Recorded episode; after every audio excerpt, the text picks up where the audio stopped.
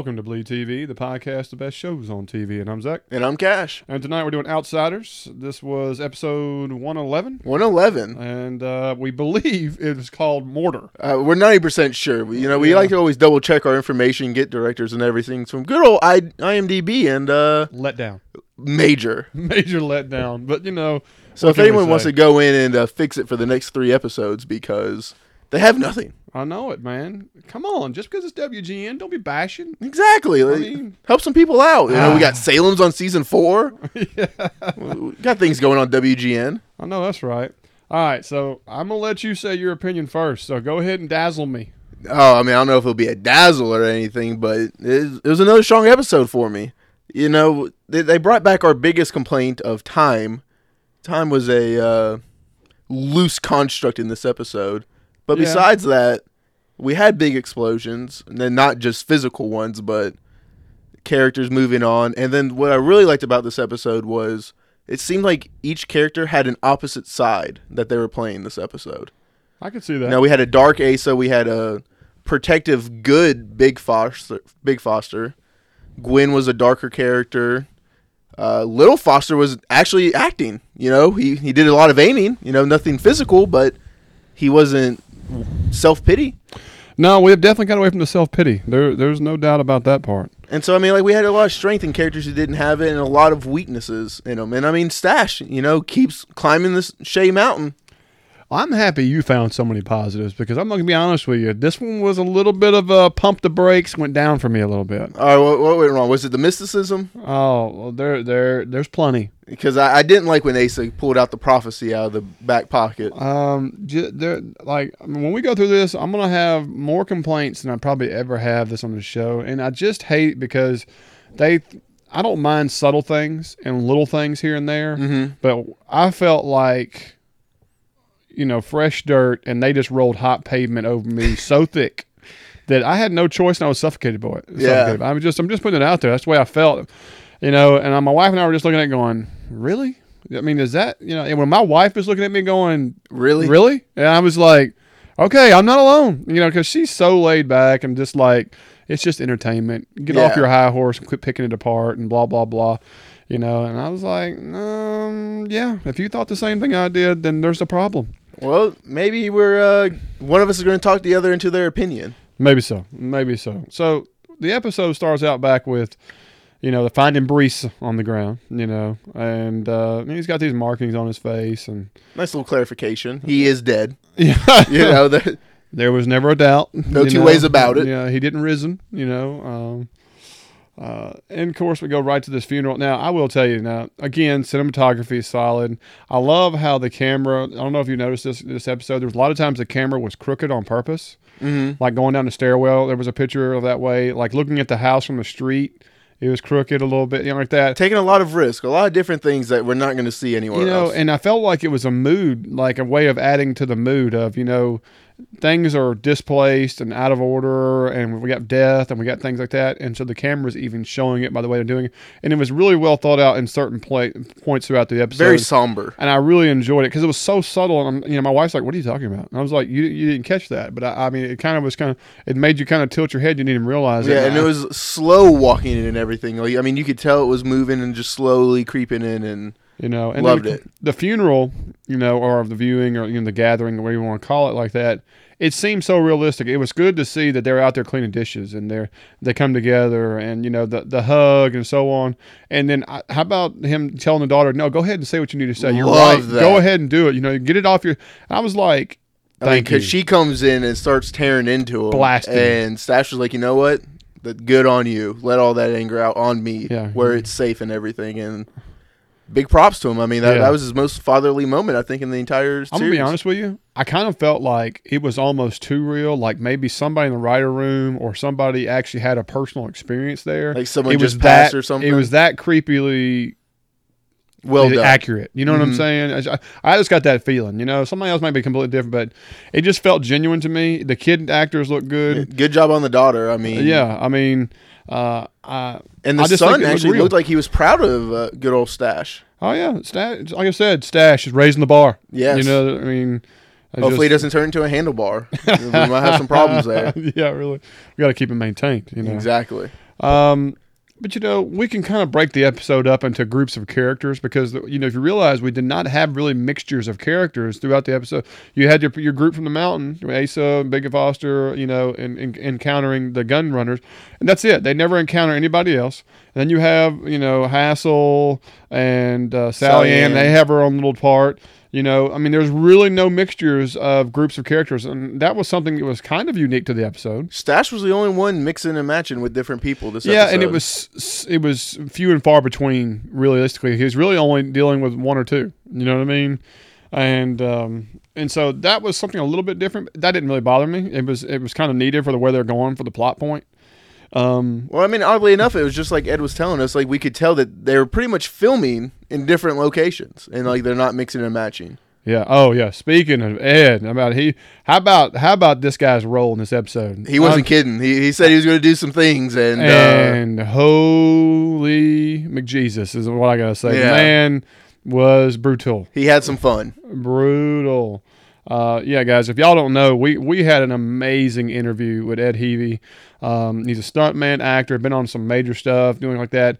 And on the character uh, on the show, you know, he's Big Foster's right hand man. Braden Shea. And Braden Shea is his name, and he gave us some Easter eggs about how you know he's part of a another group, and there's actually three mountain groups, and you know the Shays, and you know, He's part of those clans that we've been wondering about exactly. the And time. he was able to clarify that for us in the interview. If you have not got to listen to our interview with him, I promise you, this guy is. It doesn't matter what he's saying; it's just entertaining to listen to. Yes. the guy. I mean, we could have sat here for three hours, you know, and the guy was just spilling out stuff right and left, and you know, I was over here salivating with my, you know, with a towel wiping it up, and I mean, it's just it was it was insane, um, and we can't thank him enough. And man, was he not joking? I mean, this episode, he went from you know he's there, he's got the parts, he's doing some different things to a contender. Yeah. you know what I mean. Like you're going to get dealt with if Ed Heavy is on the show. You know what I mean? I mean, noticed, and I couldn't be happier. yeah, there's no doubt. So anyway, let's let, let's talk about some of the small smaller parts first. Um, of course, let, us talk about Hassel. Okay, again, by the way, we did have viewers who come back that, that for two or three episodes of this entire series. They have commented that his name is Hazel, Yes. just as we were calling him and got corrected. But I want we have contaminated even the writer pool. You know I love mean? it. So you know, it's almost like credit here, but I'll take it. And anyway, we'll but take anything we can get at this point. Exactly. And so we we knew from the previous episode that she was going to try to make a move on this house, cause problems, force his hand, and sure enough, they're they're in this they're squatting in this house, you know, and we have the uh, the deputy come in with a realtor, you know. Just out of nowhere. It was kind of you know, and then he verbalized it. yeah, we've seen you break into this house. Um, No. he he did you know he's like um, there was comment he did make that comment one time that we're gonna go check this out we've seen somebody break into you know that's why he come in with gun hold you know coming gun out initially Yeah. um you know But I mean, it seemed like a reach in. Why was there even a realtor? Because they were selling it straight up. Like, I mean, yeah there's that's no need. I, I, thought that was kind of strange you know but I don't know. Maybe somebody went over there to check the house out, saw somebody. That's the reason you had the officer come over. I don't know. I, mean, I don't know about squatter rights or anything, but I mean, they're paying the bills in the house. So, Well, I don't know. This is the house of the woman who died, and nobody's ever come back to claim or know anything about it. I remember Sally Ann talking about it in the beginning. yeah. Um, so I think there were technically squatters. Nobody was just claiming the house because the next relative she found. Well, I mean, they've been there at least, I would say, close to a month. You so would I think, think you know- squatter rights are coming in pretty close. I don't know. I mean, this is this is Kentucky now. You know, True. you know, squatter rights can be squashed with a shotgun. you know, so I mean, but man, you know, God, Boy, boy, wonder he, he took a beating, I mean, beating and a half. and I didn't notice it at first, but he he took a beating from a naked man. He did. He did. He straight up did. I mean, um, Hassel is. This is about what the second or third person he's just beat the crap out of. Yeah. This, you know. I mean, he he's auditioning for Daredevil or something because he- he's got some skills. He does, you know, and all right. How about the how about the realism of the beatdown? I mean, how about his face? How about the all the damage and All so episode just messed up. I mean, And I honestly, I thought he was dead a- after the first encounter. well, you know, I'm just happy we don't have this whole deal of one punch, we lay on the ground and we feel sorry for ourselves, and somebody walks out of there. No. no. I mean, it is definitely four or five licks. Your face looks like hamburger, and you know, and you sitting there and you're bleeding, and you should be borderline unconscious from getting a beat And down. like that's that. exactly what Bare happened. knuckled. I mean, and that's what he looked like, you know. And I thought that was pretty sweet, and so I feel good that you know, like I said, it goes back to those little details, them taking the extra time, showing what it really would take to incapacitate somebody with with a fist fight. Yeah. you know, I mean, there's a lot of punches thrown and everything, and then he just kind of casually grabs his clothes and they head out. yeah, just throw the deuces like it's nothing. You know what I mean? Um, you know, so and of course it ends up, you know, she takes he takes her by the stream and they're gathering water, and you, this is I was happy to see this because you see the city girl like, uh, we're homeless, and he goes. Well, yeah. Yeah. I mean, like, I've welcome to- to my world. I've slept here before. You know, it's not that bad. yeah. And it's just like, um, I'm, I'm not sleeping outside. Yeah. You know, you have this house and stuff. Why, why aren't we going there? And uh, you know, I was kind of expecting him to say, you know, I don't real sure you're going to fit in, but he never does. He just kind of, you know, He never hauls around. It and- was never that she was an outsider. It was that Big Foster is the Bren'in. right, and you know, and it's probably not safe or a good idea or whatever, you know. And I mean, I kind of like how he's acknowledging that because it was like a week or two ago, there was a big thing on one of the forums about if anyone was going to mention that Hassel hasn't been around. Yeah. And it just still hasn't been brought up, but we hear why he's not up there a lot is because he's not really feeling comfortable up on the mountain. Well, yeah, he probably doesn't feel safe. You No. know, I wouldn't either. You're considering the con- current temperature and turmoil with the new Bren'in. But from what we're seeing, uh, Big Foster, he, he's ruling pretty heavy in charge. uh, yeah, very heavy, heavy-handed. There's no doubt. And then, Of course, later on the episode, we see towards the end. Of course, we see that they're trying to make the the, the hike up there, and ding, ding, ding, we get a reference to of only a couple more miles up the mountain. yes. Um, so for all these viewers who have been and listeners and giving me a hard time and you a hard time about, you know, well, they know a quicker way. It's probably not that long. Homeboy said a couple, Couple more mile. miles. Like if we can put that in retrospect. That means we've already gone a couple miles. They miles. started in daylight, and Um, uh, it's pretty dark by the time they get up there. so I'm ha- I'm ve- I was very happy that he explained, you know, distance and so Mhm. on. But then it throws it throws a wrench in the time frame of how fast they've gone up and down this mountain in earlier episodes. If which is something that we've known. Like there's just which no. we've always speculated.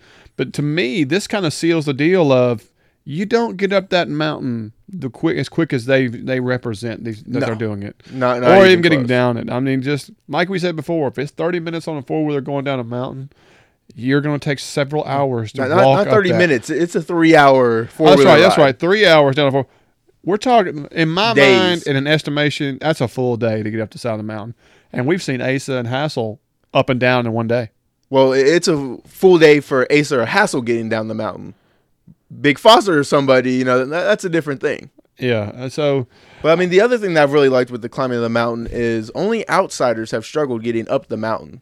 yeah, I mean, it's like he's conditioned. Yeah. So I mean, the Shays and the Farrells and all of them, they're getting up and down the mountain relatively quickly. But as soon as an outsider tries to come, because we had our uh, Jake trying to go up carrying this two gas canisters. Yeah, you saw him struggle. he was struggling. Oh a yeah, you know bit. that's that's heavy, skinny, and dummy going Yeah. up. You know James and the tall. I can't remember the skinny guy's name. and Sally Ann was uh, Yeah, she was ready to give up. yeah, a couple more miles. Let's go ahead and be honest with ourselves. If a person is walking at a normal pace, a normal walking pace, they're going to average the, a mile anywhere between 15 and 20 minutes, Yeah. and that is on flat ground. If you're walking up a mountain, I'm going to go ahead and call you could double that time because you're not moving at the same rate and speed. No. Plus, you're exerting a heck of a lot more energy. Stumbles. So let's and, just say at a good day, you're going 30 minutes to almost an hour to get up a mountain for one mile of a mountain. So I mean, It's a tall mountain. that's a tall mountain. But I mean, in fear of harping on it too much, let's go ahead and move on to. yeah, really. All right, yeah. Basically, you're telling me to shut up. Yeah. I, I, I, that was a nice way to put it, though. I, appreciate that. Anytime. Anyway, they run into Crake, and as a viewer, I was like, "Hmm, is he going to accept her? Is he going to put the torch to her? Is he, you know, what what's going to happen here?" Because you know, And he just extends the olive branch, puts the hands out there. How you doing, Missy? Right this way. Blah blah. you Follow know, me. Follow me. Uh, I like that. I thought that was cool. It was welcoming. You know, because you you were. I was kind of curious that you know accepting of others would be a big big issue. Well, in fairness, that was probably either the best or second best person that could have found them. Touche. I, I would I would agree with you right there. Because I mean, if it was either him or Asa that found them, that was going to probably be the response. correct. If anyone else finds them, I'm There not would be some hesitation. Yes, There would be some hesitation. on both accounts. I'm just disappointed the little chick who seems to be in the woods every time something comes and goes, completely absent the last few episodes. yeah, haven't seen. Where? Where Where's the where is lookout? the lookout? Yeah. Um, they they fail. They've fallen on this on this job right here. Where is this? I mean, I haven't been nearly as creeped out, and uh, I'm I'm a little thankful for that. Yeah. Okay, so let's get to the meat and potatoes. Okay. We have a murder. We have Stash and his, you know, his deputies, and they're looking for any sign of anybody. They get a tip that somebody's selling feral moonshine, you know, in town. Stash goes in, uh, stakes it out, and stakes it out, you know, and and says he's met two ferals. One, uh, he doesn't think he could have done anything because he wears a dress or a, a kilt, as he says. yeah, And I thought that was funny because also on the uh, fan group pages, there's been a lot of postings of hate of wanting him to bring the uh, kilt back, exactly. and so they brought reference to that. So hopefully, you know, we, we get a little kilt action coming. yeah, kilt action.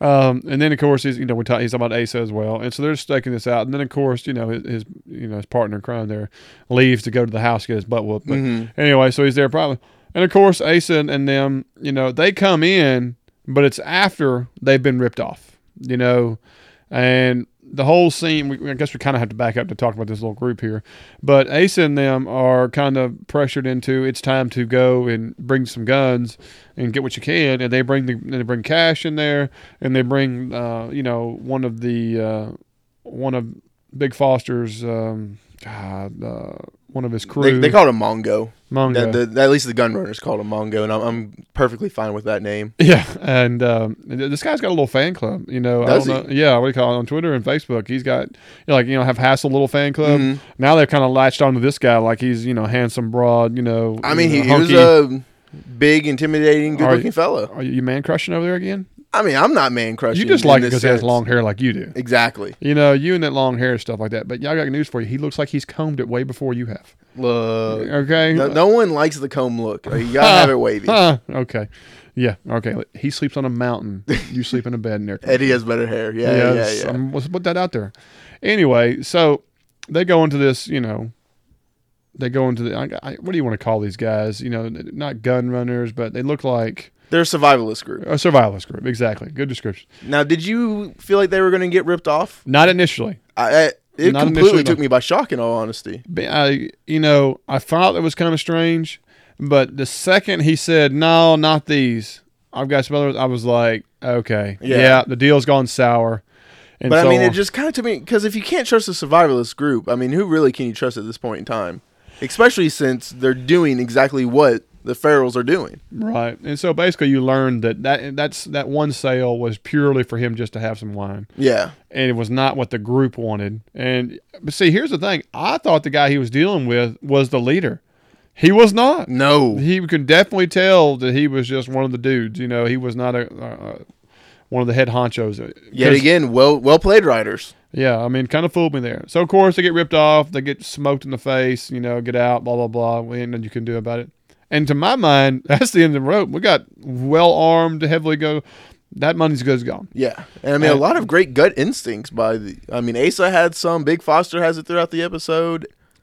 And so again, so now we're to the part where they go over to the pawn shop. Yeah. They roll up in there, they hassle him, da da da. da.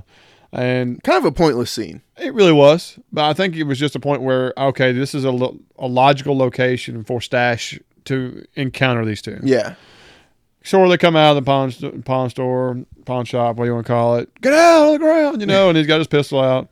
And you get this really cool kind of smirkish grin from Asa, you know, you know, like, and in my mind, that grin's like, to me, is like, I've already got you. yeah, I own you. I don't know Mhm. why you're doing this. You can do your charade, but don't forget what information I know, you know. And he kind of has that look about him the whole time. And I was like, yeah, really, what are you, what are you going to threaten him with? I mean, say something. I'll go ahead and let them know you killed somebody and hit it and covered it up. You know, and um, so they go to the police station. Now I love his compadre. You know, uh, my, Mon- Mongo just, is Mongo just like- just sitting there and he's playing with this and twiddling his thumbs, and the the, the officer with his barbecue slash hamburger face, whatever's left of it. It's like throwing all these accusations and stuff, and I'm just yes, they you both speak English and everything, but ma- what makes you think he knows what accomplice means? I mean, well, here's the other thing is too. Believe it or not, I thought this was some of the best acting by the officer. I've got to get this guy's name. I know it. I've, I've befriended him on Facebook, the whole nine yards, but it's just not right in front of me. Um, I want to say he did for some reason. I was really impressed because here's the thing. I think the intention of the scene was for him to look like he's not as confident as an officer who knows that he's, you know, he's not as confident in interrogation skills because the way he was asking was there was nothing intimidating. There was No. nothing to make you feel like you're going to prison the rest of your life. And he pulled it off, in my mind, very, very well. Yeah, And to look like he's not necessarily top cop or this and that, you know, he wasn't trying to, you know, good cop, bad cop, beat the table, you know, trying to intimidate. No, he was he was trying, but it was it was a well way of looking that it wasn't in effect. yeah. I mean, it definitely showed why he was so desperately looking for the sheriff because he is not ready to run this town. Yeah, you know, it was a, it was a definite clue to the entire situation. So I, I really, really like that. But I kind of thought, how did you feel about the Stash and Asa toe off or face off in a way? Um,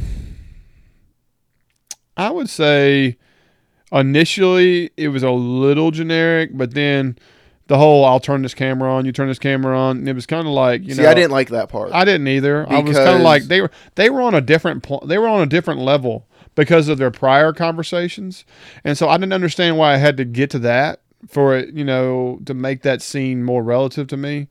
Um, to me, it's just you could considering the level of information that they've shared with each other about other stuff that. I thought it'd been more of a sit down of tell me what you know. I don't think it's you, but one of you is going to have to go down for this if you don't start telling me something. It could have been something just as simple as that. Yeah. Instead, it was you would turn this camera on. Just you know, it- why the intimidation factor? Why I tried to put those things on somebody you know you have no leverage on. Well, and it's not even that's not even really being used as intimidation. They're kind of playing fast and loose with you know Stash being reborn and not caring, but really, Stash's life is over if he turns on that camera, and he didn't. So I mean, he clearly doesn't want that to get out, No. and so I I didn't like that they played the same card twice in back to back weeks. Yeah, I, I thought that was a, I thought that was a misfire. Um, it wasn't necessary, Mm-mm. you know, in my opinion. And then of course, yeah, both give him nothing, and he walks out. And then this was my my first kind of real complaint is is that he comes back in there and he goes, "I'm going to give you your man. You know what this is? This is a symbol. This, and come meet me on this road." You know, and I was like, Well, I mean, I liked it because it gave Asa an out in which he didn't have to kill. Yeah, but it it was. Here's the thing. It was a very simpli- simplistic way of trying to get rid of the Bren'in, like in a in a way. You know what I mean? Yeah, But it, it was. It's not a way that really. I, it was immediately I knew it was a no go because that's not how the show would go. That's such a dull way of rolling out well, of trying to just having something you know, Bren'in arrested. You know what I mean? I mean, I didn't see him getting arrested, but I saw a massive gunfight. Eh. You know, I saw this being the buildup that gave us what we've been craving. And so I didn't see that either. And I don't know. It just it didn't come off right to me. I, I don't know. I, I understand what he was trying to do. And then at the time I didn't care for it. But then when I watched the entire full episode, I understand its reasoning for having it and so that it made more sense to me. Okay. And so my my initial was a complaint, but at the end of the episode I realized that it was probative because it created the situation of all the cops are here waiting on them to show up while there's a gunfight and a fire on another side of town. So it's almost like you know now Stash is going to be super pissed because he thinks he's been set Yeah, up. he thinks oh, he's to be over up. here while we go do something else. But also, how many cops are in this town? Because uh, Well, we're seeing more and more every episode. I mean, that one had about what twelve cop cars. I mean, it was deep. It was deep. You know, and so, you know, of course, like I said, Stash got stood up. He's mad. They had full riot gear on. They were looking the part, hamburger face I cop, mean- and, you know, Stash. I mean, they, And they were out there a good seven, eight hours Yeah, because I I mean, mean, the was- sun was out. yeah, it was. Uh, there was some dedication. Yeah, There was some straight dedication. there was a coffee pot somewhere that was crying. All right, so Asa, like I said, we come up with this plan of hey, we need to go down here. This place ripped us off. Blah blah blah. Right? Well, and also, uh, I don't remember when it happened, but we had another daylight meeting. And I'm about sick and tired of daylight meetings because Amen on that. The daylight meetings just to me. Big Foster's got enough stooges that I don't see you be able to have this meeting without him knowing it no, or catching wind of what's going on. I just don't like 20 see to 30 it. people in there. Yeah, there's got to be at least one who's not afraid to talk. I mean, who is or is just a talker. So I do worry about that. You know, it's one thing to have secrecy meetings with six, seven, maybe eight people. We're we're we're getting high numbers. Well, Yeah. When there's twenty some odd folks there in broad daylight, yes, this Well- is an issue for me. I mean, I, I watched plenty of Survivor, and two people can't go off it by themselves without the entire place knowing. Exactly. And so you're telling me you're getting like a quarter of the clan? Yeah, I, I, I'm with you. I thought that was a little bit of a stretch. All right, so he gets. Oh, uh, the others. Uh, before we move forward, this my wife cringed and Uh-oh. covered her eyes. Nothing against my man David Morris, but the Oh. love scene between him and Gwen.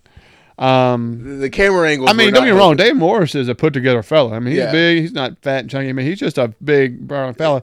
His my- body was a little awkward looking. Like I couldn't tell if it was like flab moving or if he was just that muscular. And Uh, he's a muscular fella. You know, I will. Uh, camera angles were for, it didn't do him any favors, you know. And of course, you know, the, you know, the, the bump and grind, whatever, you know, like that. It just wasn't flattering because nobody wants this happening. Yeah, it'd be different if he was with the woman you love. And this is a courtship. Yeah. That- no, this is this this is two people playing power roles, and for some reason, she feels compelled. Well, I mean, to quote some history and you know put it in the context for the show. Close your eyes and think of Shay Mountain because she was not into this at all. No, no, you know, even the kissing and all that stuff was you could tell was like that. Again, another great acting and so on. My wife's just up there going, "Oh, look at all that nasty hair and that's the Oh, it was How tough to kiss watch. that?" And I was like, "Oh man," you know. And so, anyways, that was there. So my wife was cringing, putting her eyes, hands over her eyes, and the whole. I was like, "Ugh," you know, and And I mean, he he was struggling. He, he Yeah. might need some blue pill by the end of the season. Gonna need a little help. So Asa comes up there and convinces him, "Hey, you know what? These guys ripped us off. We need your help, Foster. We need you to come down and like that." I felt this was very pushed, very put on. To me, that would have been a red flag of you just want me off this mountain. To me, the way it was portrayed, the way he was pushing the agenda, made me feel like David Morris's character, Big Foster, would have been smarter than that. Should have caught some red flags. Exactly. There's no way Ace is gonna be begging me and giving me everything that I Exactly. You know, why on earth would you want me there? You know, da da da da. This is this is set up written all over it. you know? Especially since he gave Asa every other person besides him. Exactly. And so that right there was a rump, rump, rump to me. And and then, you know, so they get on these four wheelers, they go, yeah, that's all good, the whole nine yards. And they go down this mountain and all of a sudden and then this is the stuff that drove me nuts. We're talking about laying it on thick. We see our mama For the second time in the episode. There, what at least four times, maybe five times in the entire episode. Okay, first we're walking through the woods and he's talking to his mother while, while little Foster's getting ready to shoot him with the crossbow. A lot, a lot of You know, I was like, I was like, where's Daryl Dixon? That's his crossbow. You know. Well, no, I- oh, wait a minute, he lost it on The Walking Dead. You know, that's right. You know. No, I mean I I was looking at it as like little Foster was he's been like a little kid going to shoot his first buck in the last like few episodes. You know, always looking through the scope. Oh, yeah. I got you, I got you, but could just never pull the Oh trigger. yeah, he got buck fever. Yeah. yeah, there's no doubt. You know, and so, but yeah, he's looking at it. I mean, to me, put him out of his misery. You see him over talking to the trees. you know, and dying. I'm like, doing the clan a favor. you know. coughing up a lung, like blood going everywhere. Like I know that's right. You know, and so he doesn't, and he's talking, go away, da, da, da, da, da. you know. And I was okay with the initial, but then when we're going down the mountain, and we the headlights are seeing her stand there in the trees, and we're like, well, I can't go this way. So convenient, you know. Just And how so, close were they? Because it sounded like they were right on top of the it- police. to me, that's exactly what I. That's the portray I got. He's like, right here, we gotta go this way. No, I ain't going that way. because it sounded like Stash heard him. So that was super convenient to me, and so on. By then, we are our second or third time of seeing Mama. Okay, then we get to the house. Well, Okay. before we get to the house, right before they turn around, what does Asa say? It'll take us too long. We're there in the same night. Yes. yeah. I mean, how, how long is too long? Was it an extra five minutes? Like, Yeah, I mean, I can excuse that a little bit. Like you're just trying to come up with some reason, something to say off the spur of the Yeah, moment to say, no. "Hey, we gotta go this way, gotta go this way." So we time, don't. time's been our biggest thing. So. All right, so we get to this house and we see, you know, uh, Ace is a full coward. yeah, Call of Duty fella sitting here, and we, we realize he's not the leader because he's out here on fence duty, Yeah. guard duty. He, he's tumbled down the po- totem pole yes, there's no doubt. So before we even enter this scene right here, how many fellas do you think were in this compound from the previous scene we saw? Look, I mean, survivalist group, you know, gunned up to the teeth. I, I mean, I'm going to say there's at least 100 people in there. Uh, I'm going to say low numbers 20. You know, I'm going to say at one time we've probably seen at least 20 people, if not more. Let's just say 20 for low numbers just to make things I mean, that is like Super low. basement. Yeah. Okay.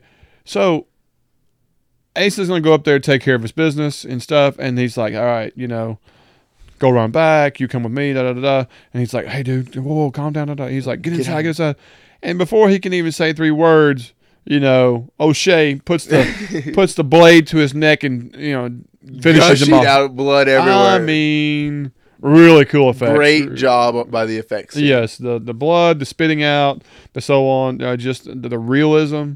You know, I'm so tired. I hate movies and shows now where if somebody gets stabbed or one gunshot or one cut across the throat, they're dead as a fish before they hit the ground. You know what I'm like they were gutted and everything. Exactly. Like they didn't take your heart out. They didn't take. They didn't penetrate your brain.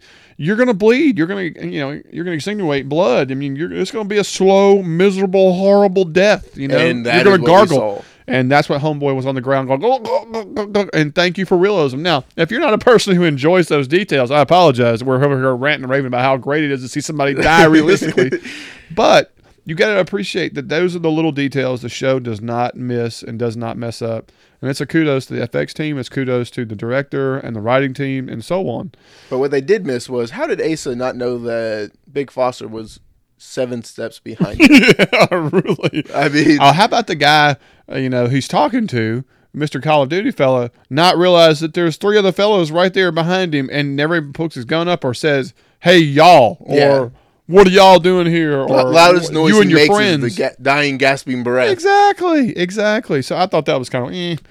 Um, so of course, like I said, Shay, you know, takes him out, and then all of a sudden, to correct me if I'm wrong, one person goes into the house, Comes Mongo. back with two guns, saying there's plenty more where that came right, from. and then he goes back in again by himself, and then all heck breaks loose. well, and then like we get like the. I mean, we'll come back to the Foster and Asa thing, but I mean, we go back into the house. There's like twelve people dead.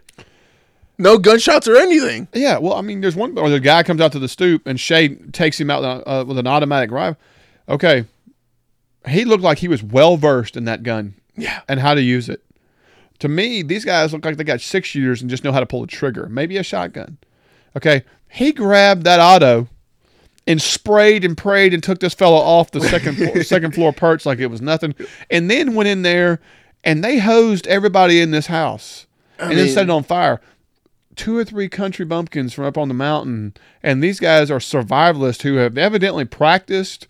Well, I mean, the first time we meet them, like they're all looking at their guns, loading them, doing a little right, target practice. target practice. They're you know this is well- the moment they've been waiting for. Exactly. Defend the hut. And you know, guess what happens? We got Lost the mountain everything. people who never even hardly handle guns roll up in there and take them out like it's yesterday's trash. I mean, I was like, no. This is a huge fumble in Yeah. the writing department. Huge. This is the scene my wife looked at me and goes, Are you kidding me? No, I mean, I, I did have those reservations. It didn't affect me too much because I still like how the scene played out, the initial stab and everything I loved. I- and so I was giving it the leeway. I like the initial stab, but I'm sorry. but yeah, no, no two as soon as con- one fi- one shot's fired off, it should have been like hornets coming out of there with automatic rifles. They should have been running for their lives, and some of them should look like Swiss cheese. It Instead, none of the none of your mountain folk, none of Big Foster's guys had a scratch, and everybody else is riddled with bullets. it really should have been the uh, gun shop scene all over again. Yes, it should have been. It should have been unfair. Yeah, I mean that right there blows my mind. It really, really does. I just, And because you're not going to catch a survivalist group uh, yeah, in that situation. one guy at the gate. I With- mean, No help. even then, even say you do just have one guy. Like I said, when that first shot's fired, there's at least eight other guys who are trained with automatic rifles up there that would not just roll over and be dead on the floor like it portrayed. Yeah. And then the, the, not only that, the fight scene lasted like this. It was over momentarily. I'm sorry, guys. This is the biggest fumble in the series in my mind. I, I really hate that they, and it could be an editing issue. For all we know, there was a, maybe a lot more to it, Yeah. and it just you know they had to cut here, there, whatever. and- Time constraints and time everything. constraints like that. I just hated it because I really felt like the realism was lost a little bit because. I'm sorry, these country bumpkins should not have been able to just walk in there to the survivalist group. And I, take I really hope once there's a DVD release for like the se- for the season, you know, there's a, a director's cut of this episode for Right. that scene. To add injury to insult to this scene, we have Have- the entire Big Foster arguing with his mommy right there, right before he's about to shoot Asa down. Well, and there was really, I mean, he Big Foster went into like your supervillain rant and just started talking to him for no reason when all he had to do was pull the trigger. Yeah, that's another big foul for me, man. Is I, uh, you know, that's the whole deal. I've got my gun to your head now. Let me talk to you for 20 minutes of why I'm so cool. And during that 20 minutes, this is when the my plan unfo- you know falls apart and you escape somehow because I'm a complete dunce. Yeah, I mean, let me tell you that it's not just me that wants you dead. It's the queen, which but we did get a nice little piece of information on.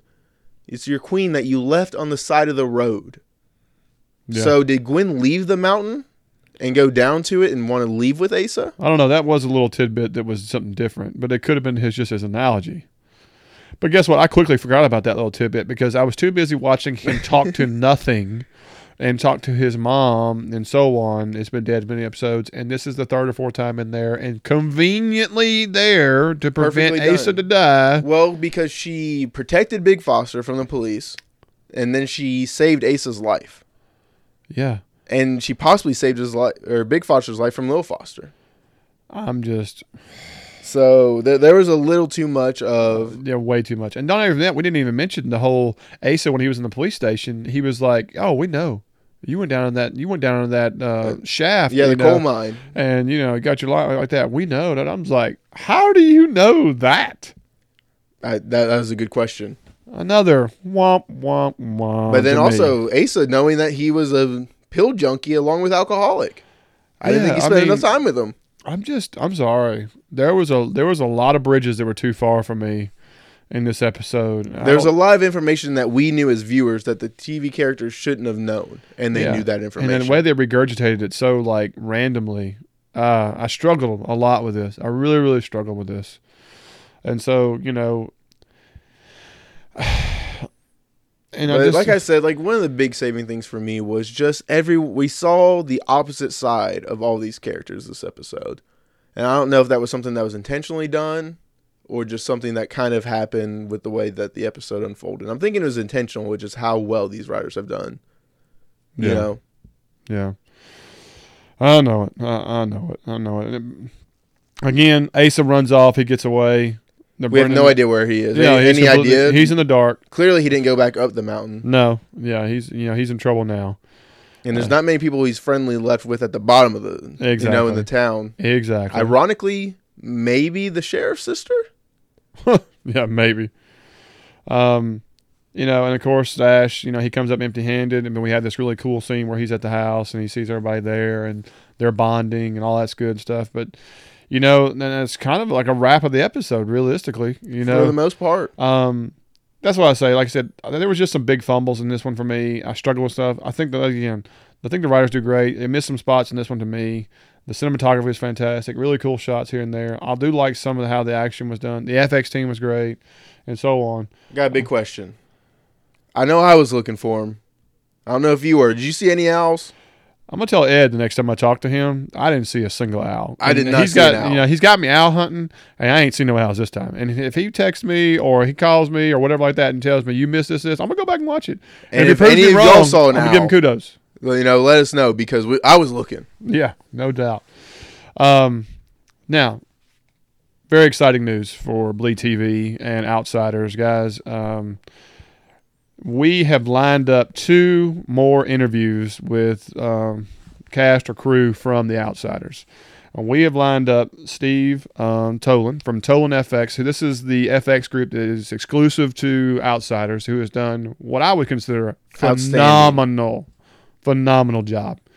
I can't think of a single FX moment on this show that I was like eh, a little off. Well, I mean, even this episode, you know, you were talking about we were talking about the blood, the explosions, and all of that. Yeah, stuff. exactly. I mean, like they were all spot on to me. I mean, I really, really thought it was cool. I mean, even like when they poured the gasoline and the the fire went over the guy's body and the whole mm-hmm. nine yards are really cool effects. The extra little details. Super excited. We're going to have Steve on the show. Uh, we're going to meet with him probably uh, in the next day or so and have a good little phone chat and interview and try to get some you know insider information on this and that and um, and then, of course, next week we've got Keith Gregory, uh, and this is the character Jake Murphy on the show. Um, we call him nicknamed Heavy. He's one of the three amigos that uh, that went up to the mountain and was burning stuff. And uh, you know, in the beginning of the series, we thought he was very stereotypical, kind of redneck, da da da da. But man, his guys blossom on the show. We're super excited to have him on the sh- you know on the show. Uh, we're going to get him next week. Uh, and talk to him for a little while about outsiders and his career and so on. And uh, we're just super stoked these guys agreed. And uh, um, we've also got some little feelers out there for a few more casting characters. We want to get as much as we can in before the season's over because we're super excited for season two. Um, and so, guys, we want to kind of open the forum up a little bit to you guys. You know, check us out on our um, Twitter and Facebook, and think about if there's a question you'd like to ask one of these guys. You know, Steve from the FX crew or Keith from from the show. Um, you know, if you listen to our Ed Heavy uh, um, our recording, um, you know, we we talked about some you know different questions with him. But if there's something particular, if there's a cool little something you could think of or some, and we feel like we can ask the question, we're going to open it up to you guys and send it to us on our Facebook page or our uh, you know our Twitter account at Bleed TV Podcast. or email us at the yeah. Bleed TV podcast at gmail because we're, we're doing this for uh, as much as we love the show and everything we want y'all to feel just as involved as we are Absolutely. We want to ask viewer questions and so on, you know, and we want to get more followers on Twitter. We would like to be able to get some more befriending on Facebook and different things. And so we really want to try to push this and, you know, we want y'all to get y'all's input on this. So, you know, hit us up on those things. Let us know what you think of on it. And uh, we're going to move forward with it. And we're super excited, super stoked uh, that we're going to be able to get these opportunities uh, and kind of expand on the show. Um, and I think uh, y'all really enjoy. I mean that's the plan That is the plan. That is the plan. But other than that, guys, I think we're going to call it a night. Um, you can always catch us, like I said, on Facebook, Twitter, the whole nine yards. We look forward to hearing you. Want to have more feedback. We want to kind of incorporate more of it in the show. Um, but other than that, I think we're going to be good. And then this is Bleed TV, and I'm Zach. and I'm Cash We'll see y'all next week.